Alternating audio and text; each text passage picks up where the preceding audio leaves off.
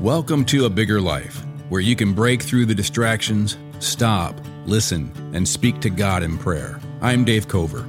I want to help you use the Bible as your conversation with God so you can live a bigger life.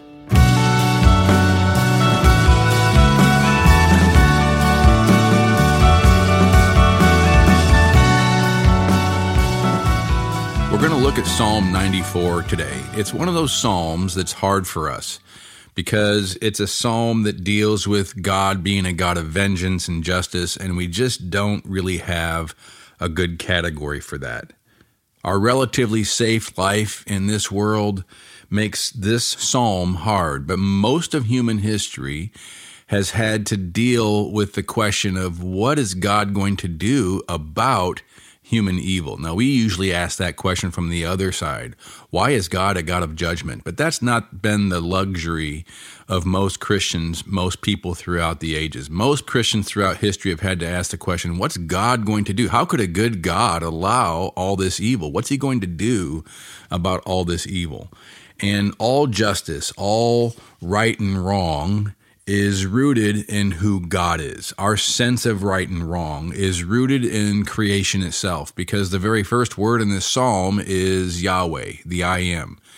O Lord, Yahweh, the I am, based on who God is, is this reality of justice. And we call evil evil because of who God is. We have this sense of evil. We have this sense of right and wrong, a sense of justice a sense that something needs to be done when evil is done to somebody. There has to be justice. That comes from the fact that we're created in God's image. The I am is not passionless. He's not emotionless. He's not stoic. He's not aloof.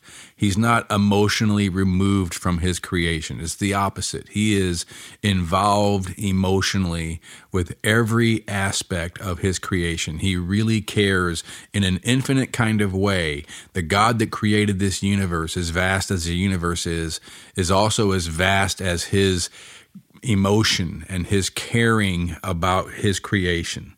So let me read some some verses here. The first half of this psalm, I'm just going to read it kind of in one swoop because we're going to come across psalms like this all the time. You really can't read through the psalms and not come across psalms that are talking about God being a God of vengeance and justice and and dealing with the evil of others.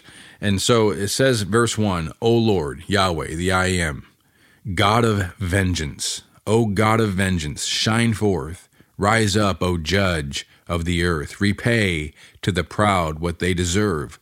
O Lord, Yahweh, how long shall the wicked, how long shall the wicked exult? They pour out their arrogant words. All the evil doers boast. They crush your people, O Lord, and afflict your heritage. They kill the widow and the sojourner, and murder the fatherless. And they say, The Lord does not see, the God of Jacob does not perceive. Understand, O dullest of the people. Fools, when will you be wise? He who planted the ear, does he not hear? He who formed the eye, does he not see? He who disciplines the nations, does he not rebuke? He who teaches man knowledge, the Lord, Yahweh, knows the thoughts of man, that they are but a breath. So here we have this first half, and it's dealing with the fact that God's people are being crushed by the arrogant, by the wicked, those who murder the fatherless, those who kill the widow and the sojourner. They live by their arrogant words. They pour out their arrogant words, it says in verse 4. All evildoers boast.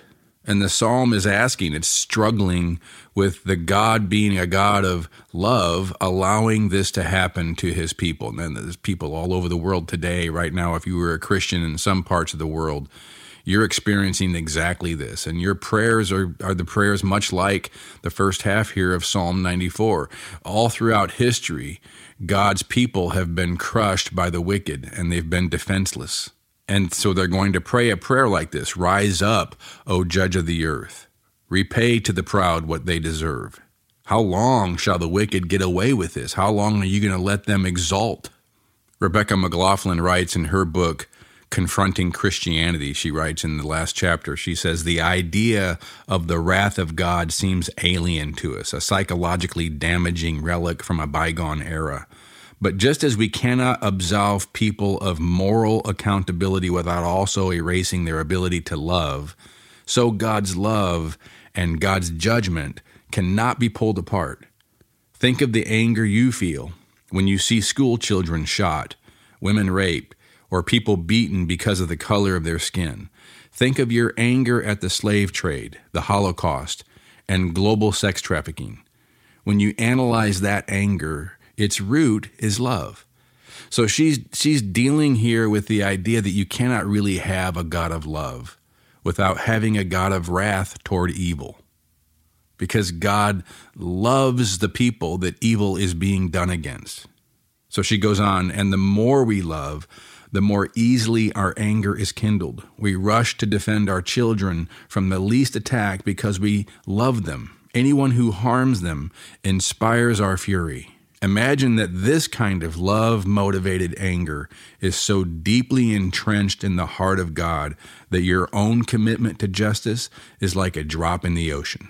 That's the God that we read of in the Psalms, the, the God that the Bible calls holy, holy, holy three times in a repetition kind of way to emphasize his holiness. And his holiness is tied completely, it's inseparable to his love.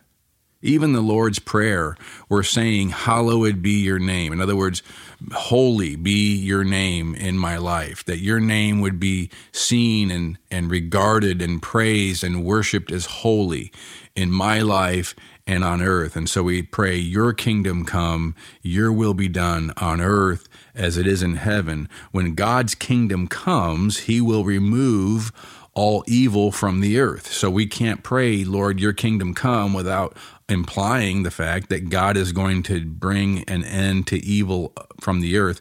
But then he would also have to remove us. If we really understand that our own heart is not a heart that we would want everybody to see every aspect of, we are always hiding and revealing ourselves in certain ways because we know we both have we we have both good and evil in us. Though we ourselves want justice on the earth when it comes to evil being done to those we love and things we care about, but we want grace when it comes to us. But evil is evil.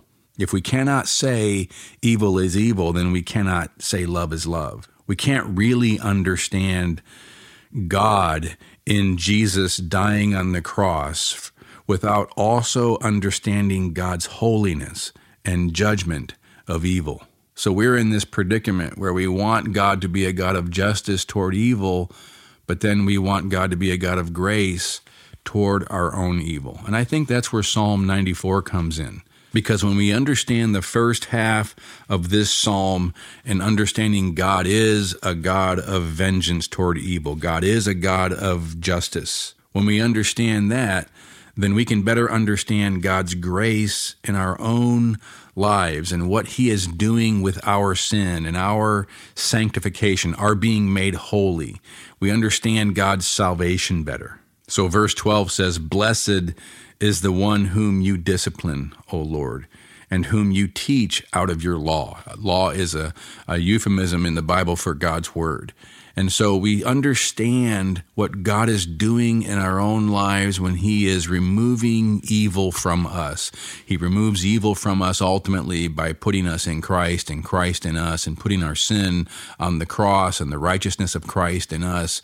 But He is doing that experientially. He is doing that. He's transforming us, as it says in 2 Corinthians 3 18. He is transforming us even now from, from one degree of glory to another. God is removing evil from our heart. He is replacing it with His Holy Spirit's righteousness. So, blessed is the person whom you discipline. God is doing things in our lives to wake us up to the destruction of evil, and He is teaching us out of His Word the, the desire for righteousness, that we would hunger and thirst for righteousness because it's, it's only those who hunger and thirst for righteousness that will be satisfied, Jesus says in Matthew chapter 5. So, verse 14 For Yahweh, the Lord, the I am, will not forsake his people. He will not abandon his heritage. He's going to do something in us so that he removes evil from us, so that when he removes evil from the earth, he doesn't have to remove us from the earth. When he comes to establish his restored, renewed creation on earth in the kingdom of God. This is what God is doing in our life.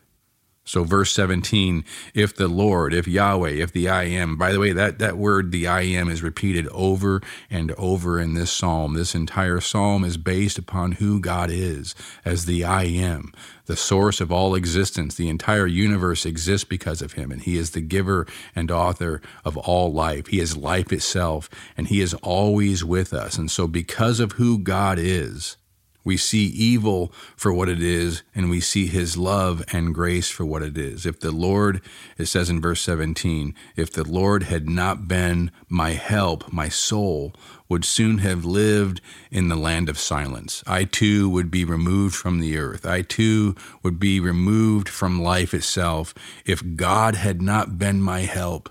So, verse 18, when I thought, my foot slips, your steadfast love, O Lord, held me up. So think about this in your own life. When you're dealing with the issue of evil and the issue of sanctification, the issue of God transforming you from one degree of glory to another. When I thought my foot slips, that could be I'm going to slip into sin. I'm going to slip into rejecting God in some way and choosing the promises, the false promises of sin more than the promises of all that God is for me in Christ. That's what sin is. When we choose to sin, my foot slips. When we slip into that kind of thinking, he says, Your steadfast love, O Lord, held me up.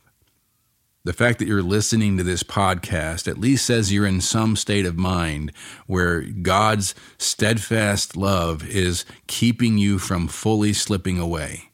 You're wanting God in your life. You're wanting to draw near to God in your life. He is not letting you slip away because of his steadfast love for you. He's doing something in your life. He's disciplining you. He's teaching you out of His Word. He's not forsaking you as His people. He's not abandoning you as His heritage. He is bringing you into His renewed, restored kingdom so that when He brings His kingdom on the earth, He doesn't leave you in the land of silence, but He is your help. He is the one who is bringing your soul into his kingdom. He's not letting your foot slip. His steadfast love for you is holding you up. So, verse 19, when the cares of my heart are many, your consolations cheer my soul. Think of what that verse just said. When the cares of my heart are many, your consolations cheer my soul. That comes right after your steadfast love, O Lord, held me up. When the cares of my heart are many, your steadfast love, your consolations cheer my soul. This, what you're doing in my life, not letting my foot fully slip. This, what you're doing in my life, being my help. If you had not been my help, my soul would have soon lived in the land of silence.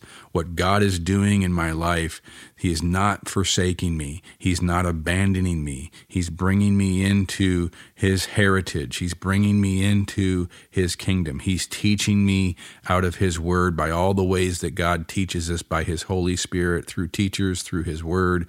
Blessed is the person whom you discipline, O Lord. Blessed, happy, flourishing, God is doing something in our lives, even when we, we, we sense that He's disciplining us, He's teaching us the false promises of sin in some way. He's doing that through disappointments. He's doing that through letting things slip through our fingers that we thought would bring us happiness, but they were ways that we were walking away from God into the false promises of sin. And then we get mad at God because something fell through, but that's really God blessing us. That's really God loving us. That's really God doing something that is a, in some way not forsaking us. He's not abandoning us into our sin, but He's bringing us into His heritage. If the Lord had not been my help, my soul would soon have lived in the land of silence. When I thought my foot slips, your steadfast love, the I am, Yahweh, O Lord, your steadfast love held me up. When the cares of my heart are many, your consolations, your promises, your steadfast love, you're not forsaking me. Cheer my soul. My soul rejoices in the fact that God is not forsaking me, even though I could be driven away with the evil. God is not abandoning my soul to silence. When the cares of my heart are many, your consolations cheer my soul. Verse 22 But the Lord has become my stronghold and my God the rock of my refuge. It's God that has become my stronghold. Here's the thing I take refuge from God's wrath in God Himself. This is the whole thing of the cross. This is the whole thing of the gospel. That when God is going to bring judgment and wrath and vengeance and upon all evil, I know I have evil in me, and so I take refuge in Him. I walk not away from Him, not trying to hide from Him. I walk to Him. I walk into Him as my refuge and my stronghold from His anger and from His wrath. The Lord has become my stronghold, and my God, the rock of my refuge. The forever God has committed himself to be my God forever. He's not going to abandon me. He's not going to forsake me. He's not going to let my foot slip. His steadfast love is holding me up. When the cares of my heart are many, his promises cheer my soul. So I'm blessed when God, in any way He deems necessary, disciplines me, when He teaches me, that's because He is blessing me. He is bringing me into Himself as my stronghold. He is being my God, who is the rock of my refuge, because His good will defeat evil forever, but He will save me because he has brought repentance in my soul so that I come to him rather than run from him. I take refuge in him rather than ignore him, rather than be silent to him. I don't want to be silent to him because I don't want to be abandoned to the land of silence. I want to run toward God. And so I pray, Blessed am I. I am blessed by you, Lord, the I am. You are the I am. You are the creator. You are my creator. You created me to exist in your universe forever so that the forever God would be my God forever. And I am blessed when you discipline me. I don't like it, but I am blessed when you interrupt my path of sin. I am blessed when you intercept my foot slipping away from you. You intercept it, you interrupt it, you cause those promises to be seen sooner than later for what they are as empty promises, false promises. It upsets me because I had these hopes of the false promises of sin, but you interrupted it and you blocked it, and you are disciplining me because you are blessing me. You are not forsaking me to the land of silence. You are not abandoning me, but bringing me into your heritage. And so I give thanks to you because you're blessing me. When my plans fall through, that are plans really of walking away from you, of slipping away from you in some way, you're intercepting it and bringing me back to you back to you being my heritage, back to you being my promise, back to your steadfast love. Because of your steadfast love for me, this eternal commitment of love for me, you hate evil in my life because of your love. Because of your eternal commitment of love for me, you're removing evil from my life. Even now, in this life, from one degree of glory to another, you're transforming me and you're holding me up and you're lifting my head and you're keeping my foot from slipping away from you. When the cares of my heart are many, I cast my cares on you because you care for me. Your promises cheer my soul and bring joy to me because I know that you're not abandoning me. I know that you're holding me and you're bringing me into your kingdom of steadfast love and into your kingdom of goodness and righteousness. You, O Lord, have become my stronghold. I've come to you, and you are my fortress. You are my dwelling place. You are my stronghold. You are my safety. You are my security. Your promises are my joy and the gladness of my heart. I cast all the cares that are many in my heart, I cast them on you and you cheer my soul because you are my stronghold, and my God is the rock of my refuge. You are my refuge. You are my safety. I come to you to hide from your wrath, to hide from your judgment, to hide from your vengeance in the cross of Christ, where you lift my head and you exalt me, and you give me your righteousness, and you bless me with all that you are for me in Christ. You, Lord, are my refuge. You are my stronghold. You are my God. The forever God is my God forever. And I give thanks to you and trust you. In Jesus' name, amen. Thanks for listening to A Bigger Life, a podcast of The Crossing, a church in Columbia, Missouri. If you enjoyed this episode, please subscribe and give it a rating so people can find this content more easily, or consider texting it to a friend or posting it on social media. Thanks for listening.